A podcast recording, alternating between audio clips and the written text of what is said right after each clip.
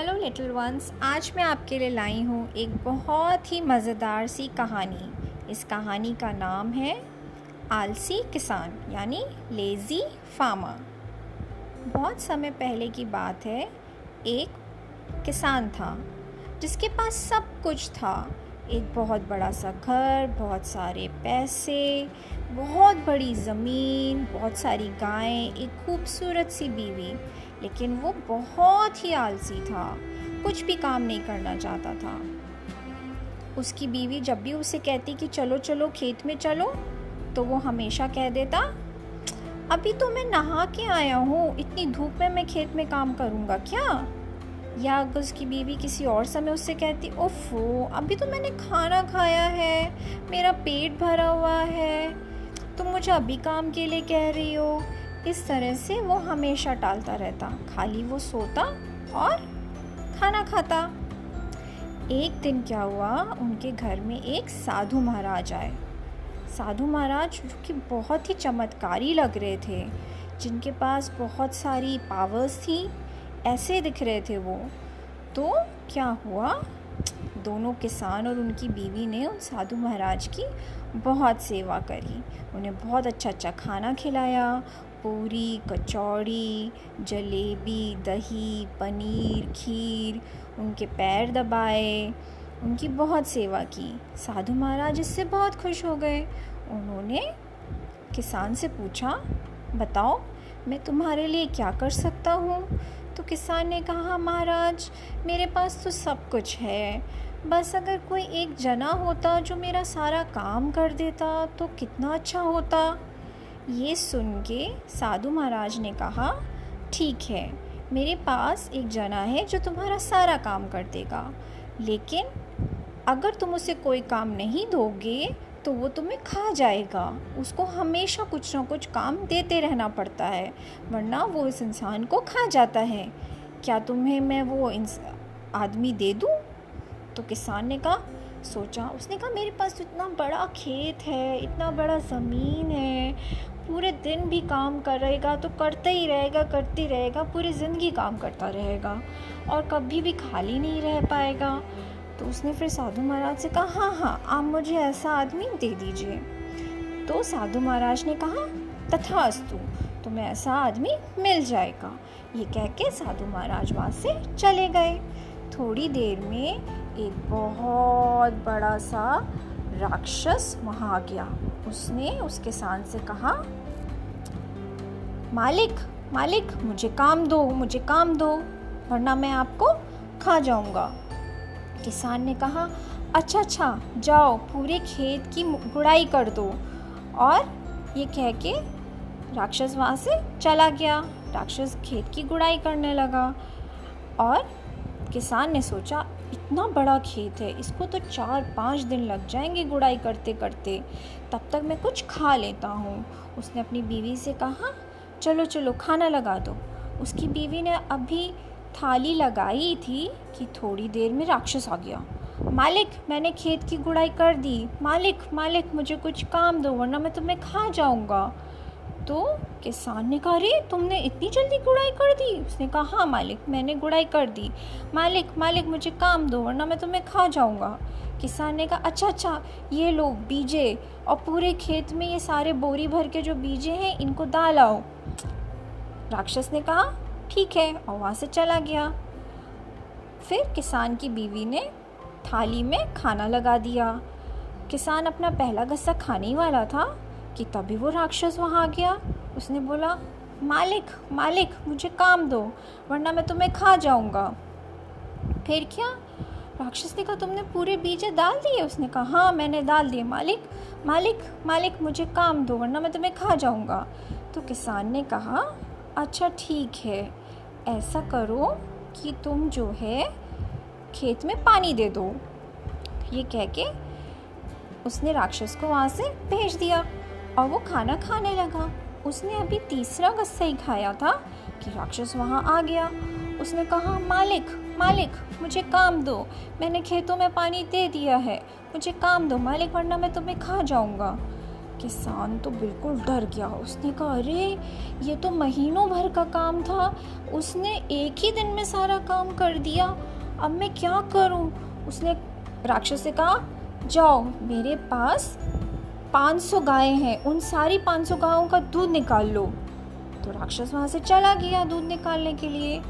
अभी उसने किसान ने सिक्स गस्सा ही खाया था कि राक्षस वापस आ गया। उसने कहा, मालिक मालिक, मुझे काम दो, वरना मैं तुम्हें खा जाऊँगा। किसान दुखी हो गया, डर गया, रोने लगा। उसने अपनी बीवी से कहा, उफ, भगवान, मुझे बचाओ।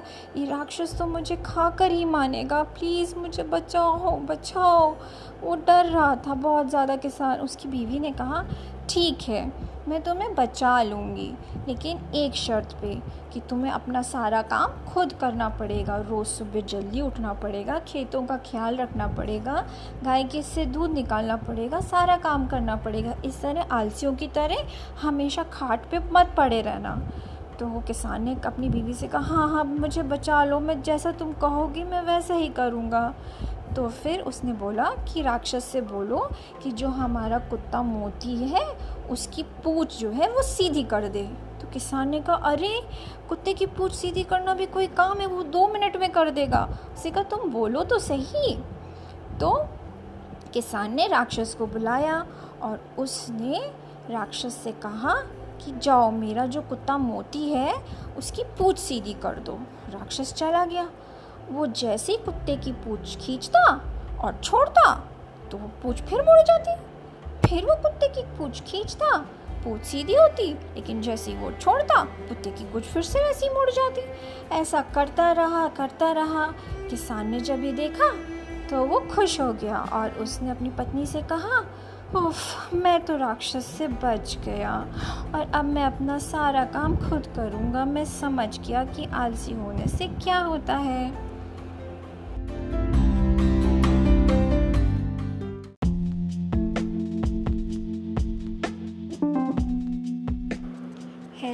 लिटिल वंस आज जो मैं आपके लिए स्टोरी लाई हूँ, उसका नाम है ईट हेल्दी तो चलो, शुरू करते हैं अपनी स्टोरी एक समय की बात थी, तीन भाई थे, मोटू, पतलू और राजू।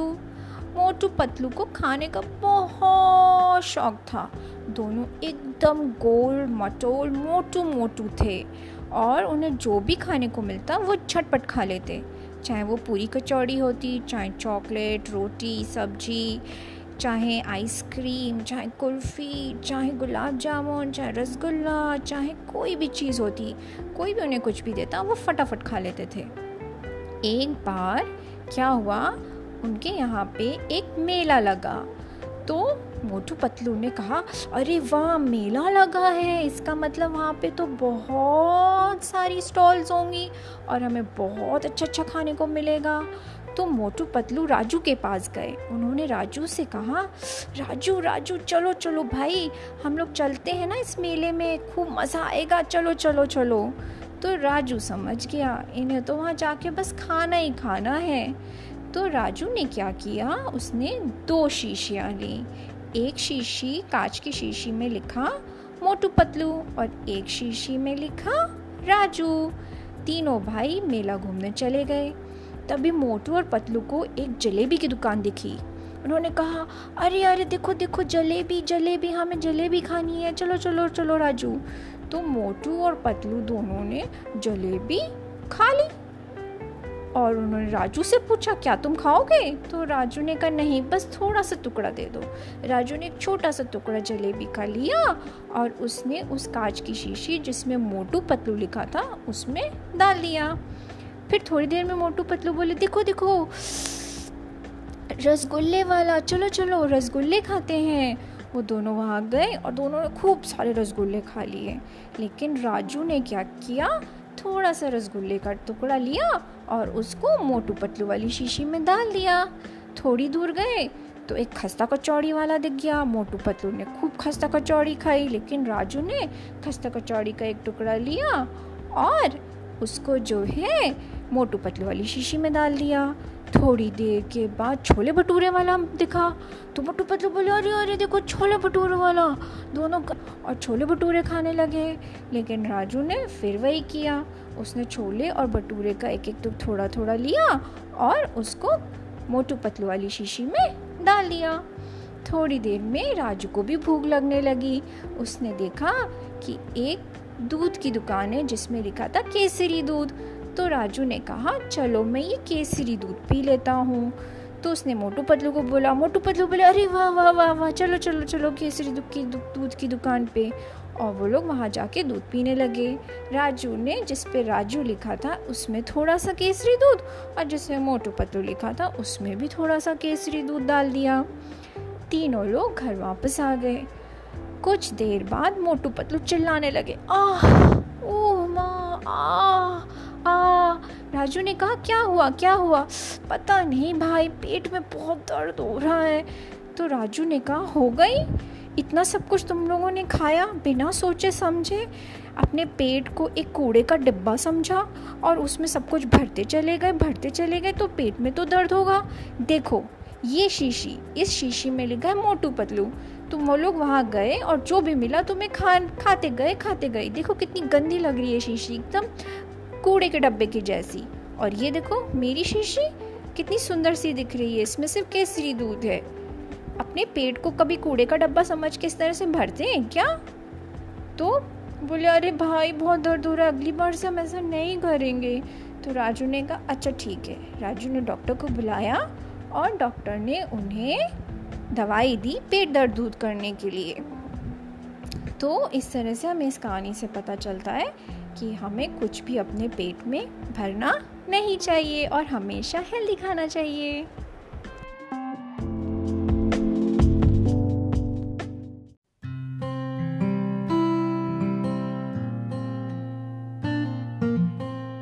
हेलो लिटिल वंस आज जो मैं आपके लिए कहानी लाई हूँ, उसका नाम है ऑनेस्ट वुड कटर यानी ईमानदार लकड़हारा। तो चलो शुरू करते हैं अपनी कहानी। एक समय की बात है, एक गाँव में एक लकड़हारा रहता था। वह बहुत ही ईमानदार और मेहनती था। एक दिन वह पेड़ पर चढ़कर लकड़ी काट रहा था। तभी उसकी कुल्हाड़ी पानी में गिर गई और वह ये देखकर दुखी हो गया। वह रोने लगा, मेरी कुल्हाड़ी पानी में गिर गई। अब मैं अपने परिवार को भोजन कैसे खिलाऊँगा? अपने बच्चों को कैसे पढ़ाऊँगा? उसकी रोने की आवाज़ सुन के पानी के देवता वरुण उसके सामने प्रकट हो गए और उन्होंने उससे पूछा, क्या है? तुम दुखी क्यों हो? लकड़हारी ने कहा, मेरी कुल्हाड़ी पानी में गिर गई है। वरुण देव ने कहा, दुखी मत हो, मैं तुम्हारी कुल्हाड़ी अभी लेकर आता हूँ। ये कह के वरुण देव पानी में चले गए। थोड़ी देर बाद वह एक कुल्हाड़ी लेके सामने आए और उन्होंने पूछा, क्या ये है तुम्हारी कुल्हाड़ी? ये तो सोने की कुल्हाड़ी है, ये मेरी कुल्हाड़ी नहीं है। वरुण देव फिर से पानी में गए और एक दूसरी कुल्हाड़ी लेके सामने आए। उन्होंने उससे पूछा, क्या ये है तुम्हारी कुल्हाड़ी? नहीं, ये मेरी कुल्हाड़ी नहीं है। ये तो चांदी की कुल्हाड़ी है। मेरी कुल्हाड़ी तो लोहे की थी। वरुण देव ने कहा, दुखी मत हो, मैं तुम्हारी कुल्हाड़ी अभी लेके आता हूँ। ये कह के वे फिर से पानी में गए और अब की बार एक लोहे की कुल्हाड़ी लेकर वापस आए। उन्होंने उससे पूछा, क्या ये है तुम्हारी कुल्हाड़ी? हाँ हाँ यही तो है मेरी कुल्हाड़ी। मेरी कुल्हाड़ी मुझे दे दीजिए। वरुण देव ने उसकी कुल्हाड़ी उसको दे दी। पर उसकी ईमानदारी से खुश होके उन्होंने लकड़हारे से कहा, ये लो, ये सोने की और चांदी की कुल्हाड़ी भी अब तुम अपने पास रखो। तुम बहुत ही ईमानदार हो। ये कह के वरुण देव वहाँ से चले गए लकड़हारा बहुत ही खुश हो गया उसने ये बात अपने दोस्तों को भी बताई उसका एक दोस्त बहुत लालची था वह अगले दिन उसी जगह गया और अपनी कुल्हाड़ी पानी में फेंक दी और ज़ोर ज़ोर से रोने लगा कोई तो भगवान आए और मेरी कुल्हाड़ी मुझे दिल दे दे। कोई तो भगवान आए। तभी वरुण देव वहाँ आए और उन्होंने उससे पूछा क्या हुआ? तुम रो क्यों रहे हो? मेरी कुल्हाड़ी पानी में गिर गई। वरुण देव ने उससे कहा दुखी मत हो मैं तुम्हारी कुल्हाड़ी लेके अभी आता हूँ। ये कह के वह पानी में चले गए। और सोने की कुल्हाड़ी लेकर वापस आए। उन्होंने उससे पूछा, क्या ये है तुम्हारी कुल्हाड़ी? हाँ ये तो सोने की कुल्हाड़ी है, यही ले लेता हूँ। हाँ हाँ यही है मेरी कुल्हाड़ी, यही है मेरी कुल्हाड़ी। वरुण देव उसकी ये बात सुन के बहुत गुस्सा हो गए और उन्होंने कहा, तुम बहुत लालची हो, अब तुम्हें अपनी कुल्हाड़ी भी नहीं मिलेगी। यहाँ से चले जाओ। ये कह के वे वहाँ अंतर ध्यान हो गए। और अब उस लालची आदमी को ना तो अपनी कुल्हाड़ी मिली और ना ही वह सोने की कुल्हाड़ी मिली। इस कहानी से हमें ये सीख मिलती है कि लालच नहीं करना चाहिए। लालच एक बुरी बला है।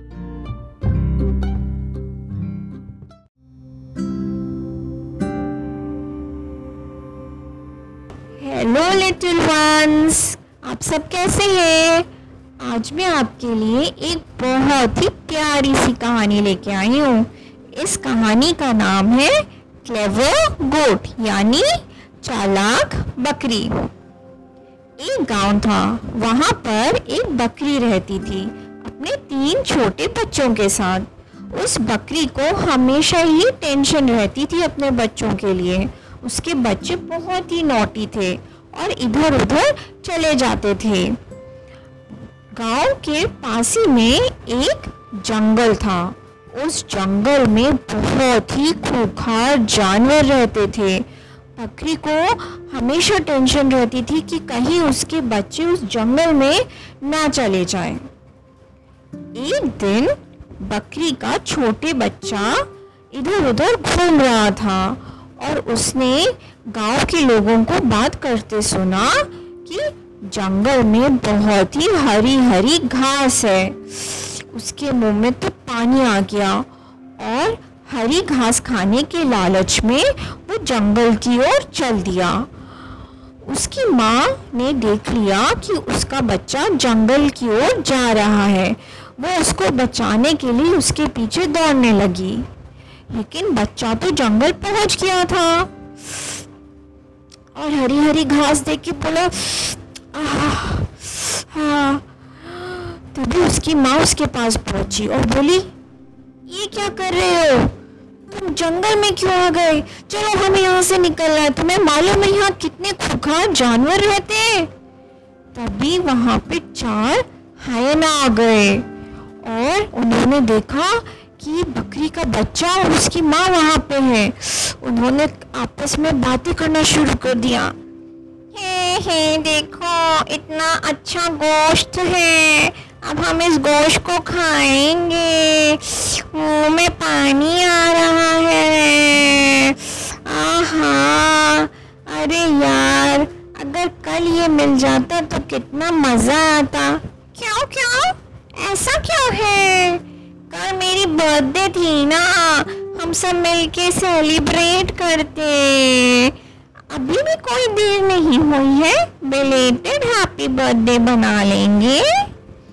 ये कह के हाइना बकरी और बकरी के बच्चों के पास चल दिए।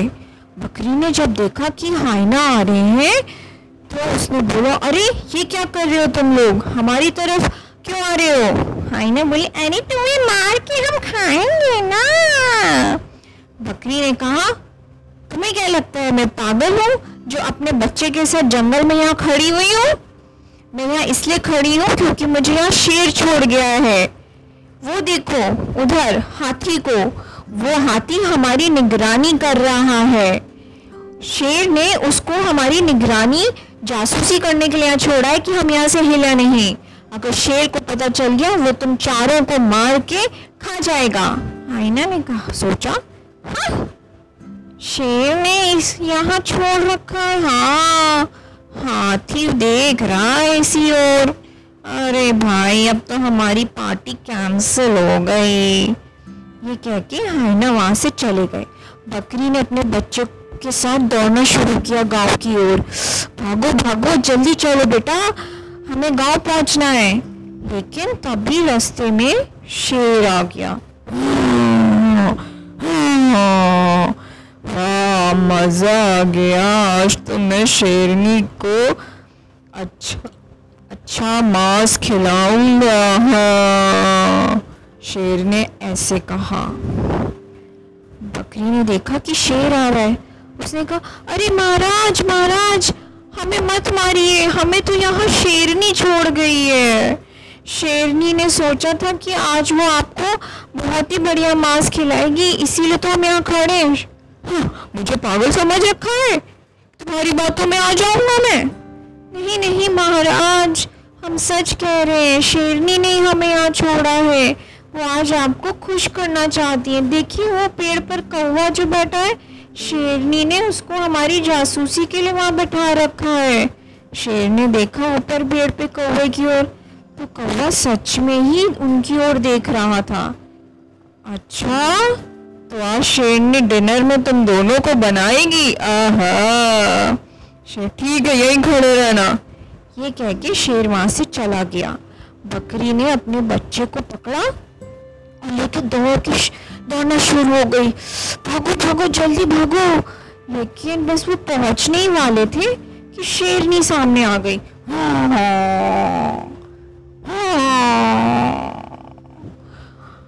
बकरी ने बोला, अरे शेरनी जी आप, अरे हम तो यहाँ पे शेर जी का इंतज़ार कर रहे थे। अभी तक वो आए नहीं। शेर का इंतज़ार कर रहे थे? क्यों? शेर का तुम क्यों इंतज़ार कर रहे थे? शेर जी कह गए थे कि आज वो आपको डिनर खिलाएँगे। रोज तो वैसे आप डिनर बनाती हैं, पर आज वो आपको इम्प्रेस करना चाहते थे। इम्प्रेस करना चाहते थे? हम्म हाँ वो कह रहे थे कि हर दिन तो वो मेरे लिए खाना बनाती है। आज मैं अपनी प्यारी प्यारी शेरनी के लिए खाना बनाऊँगा। रोज तो बेचारी वही शिकार करती है। आज मैं शिकार करूँगा और उसके लिए खूब बढ़िया सा खाना बनाऊँगा। शेरनी ने मन ही मन सोचा हम्म लगता है आज शेर को मुझ पे प्यार आ रहा है। अच्छा मैं तुम्हारी बात पे कैसे विश्वास करूँ? वो देखिए, पेड़ के पीछे जो खरगोश है, वो हमारी जासूसी कर रहा है। हम्म वो खरगोश तो इसी तरफ़ देख रहा है। यही खड़े रहना। ठीक है? ये कह के शेरनी वहाँ से चली गई। बकरी ने अपने बच्चे को कहा, भागो! और वो जल्दी से दोनों लोग भाग के गाँव पहुँच गए। इस तरह से बकरी ने अपने बच्चे की जान बचा ली, अपनी चालाकी से। तो कैसी लगी बच्चों मेरी कहानी? Bye bye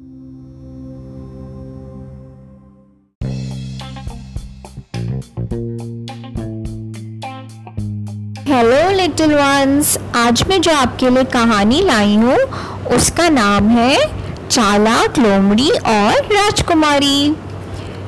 एक समय की बात है, एक गाँव में राजू नाम का एक व्यक्ति रहता था। वह बहुत ही गरीब था। उसके पास कुछ भी नहीं था, सिवाय एक अनार के पेड़ के। वह अपने अनार के पेड़ का बहुत ही ध्यान रखता था।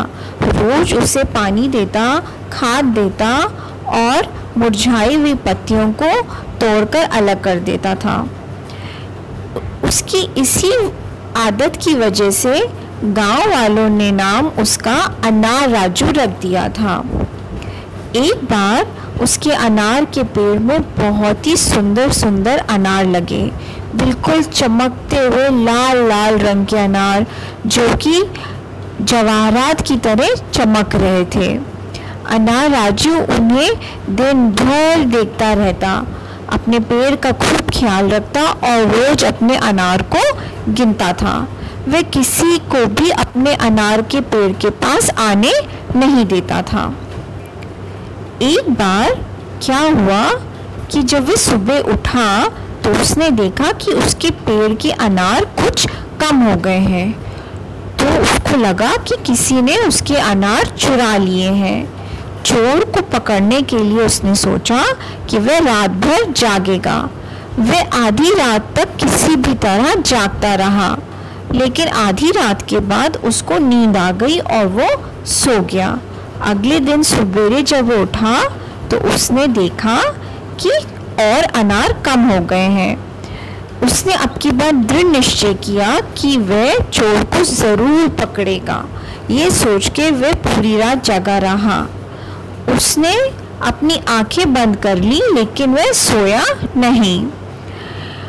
तभी उसे कुछ हलचल सी आवाज़ आई। उसको लगा कि कोई आसपास आ रहा है।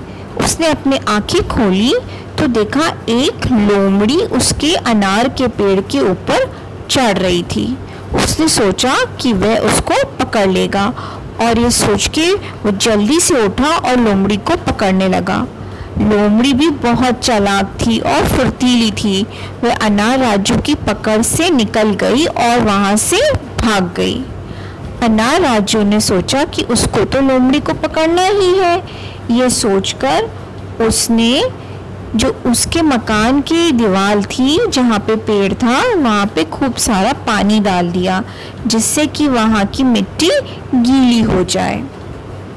अगली रात वह फिर आँखें बंद करके सोने की एक्टिंग करने लगा। तभी लोमड़ी आई दीवार फांद के, लेकिन गीली मिट्टी होने की वजह से उसका पैर उस मिट्टी में फंस गया। अनार राजू ने तुरंत उसको पकड़ लिया और एक मोटा सा डंडा लिया उसको पीटने के लिए। जैसे ही वह उसे पीटने ही वाला था, लोमड़ी बोलने लगी मुझे मत मारो, मुझे मत मारो।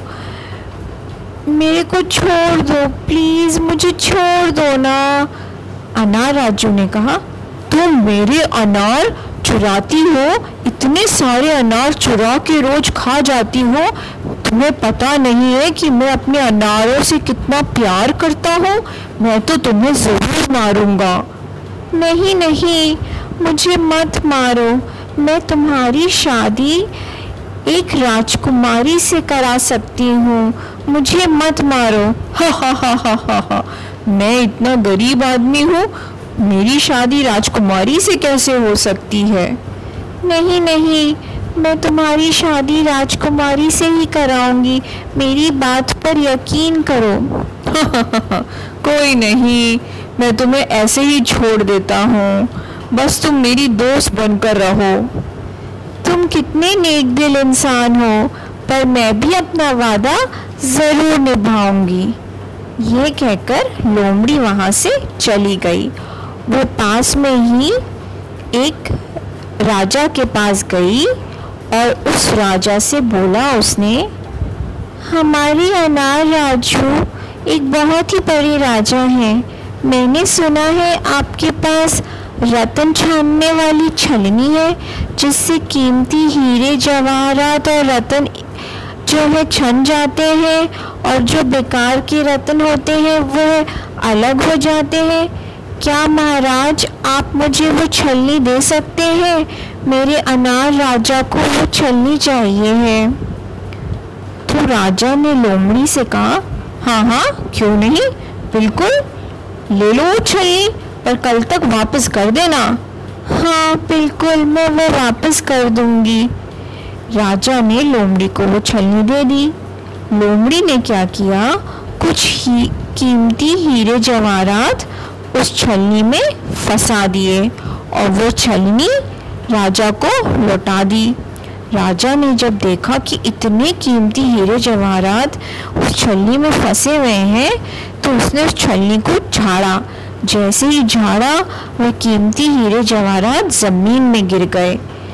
राजा की तीन बेटियाँ थी। तीनों वो हीरे जवाहरात देखकर उन्हें उठाने के लिए लपक पड़ी।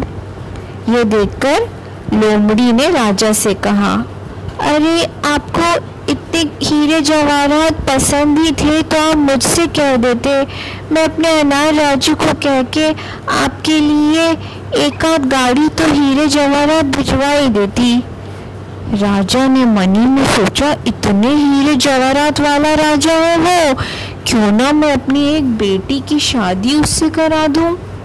यह सोचकर उसने लोमड़ी से कहा, मैं अपनी एक बेटी की शादी तुम्हारे अनार राजा से कराना चाहता हूँ। अरे, ये बात मैं अपने अनार राजा को बताती हूँ। यह कहकर लोमड़ी अनार राजू के पास चली गई। उसने अनार राजू से कहा, तुम बहुत ही किस्मत वाले हो, जो पड़ोस के राजा हैं वो तो अपनी बेटी की शादी तुमसे करना चाहते हैं। कल तुम क्या करना, जो नदी है, उसमें जाकर खड़े हो जाना बीच में, जिससे कि सिर्फ़ तुम्हारा सर दिखाई दे, धड़ तक तुम्हारे पानी हो। ये कहकर लोमड़ी ने अनार राजू को अगले दिन नदी के पास ले जाकर खड़ा कर दिया पानी के अंदर, जिससे कि उसका सिर्फ़ सर ही सर दिखाई दे, बाकी धर पानी में रहे। फिर वे जल्दी से राजा के पास गई। अरे राजा जी, मैं आपको क्या बताऊँ? मैं क्या बताऊँ? मेरे अनार राजू चार पाँच गाड़ी रतन की भर कर आपकी बेटी से शादी करने के लिए आ ही रहे थे। लेकिन बाढ़ आ गई सारा। हीरे, जवाहरात, सब कुछ पानी में बह गया और हमारे अनार राजू भी पानी में फंस गए हैं। जब राजा ने ये सुना तो उन्होंने कहा, ये तो बहुत दुख की बात है। कोई फ़िक्र मत करो। मैं अपने सैनिकों से कहता हूँ, वे अनार राजू को पानी में से निकाल लेंगे। ये कहकर राजा ने बहुत अच्छे कपड़े और अपने सैनिकों को लेकर अनार राजू को देखने गए। उन्होंने देखा कि अनार राजू तो पानी में डूबे हुए हैं। उन्होंने अपने सैनिकों से कहकर अनार राजू को बाहर निकलवाया और फिर जो कपड़े लाए थे वो अनार राजू को दिए। अनार राजू चमकीले और बढ़िया कपड़े पहनकर जो है राजकुमार जैसा दिखने लगा। उसके अंदर कॉन्फिडेंस आ गया और फिर उसने बोला कि, अरे वाह, मैं क्या बताऊँ राजा जी? मैं तो आपकी प्रशंसा दूर दूर से सुन रहा हूँ। ये सब उसने कॉन्फिडेंस से कहा, राजा भी खुश हो गए। उन्होंने अपनी सबसे छोटी बेटी की शादी अनार राजू से करा दी। इस तरह से एक चालाक लोमड़ी की वजह से अनार राजू की शादी एक राजकुमारी से हो गई और वह अब खुशी खुशी अपना जीवन बिताने लगा। तो कैसी लगी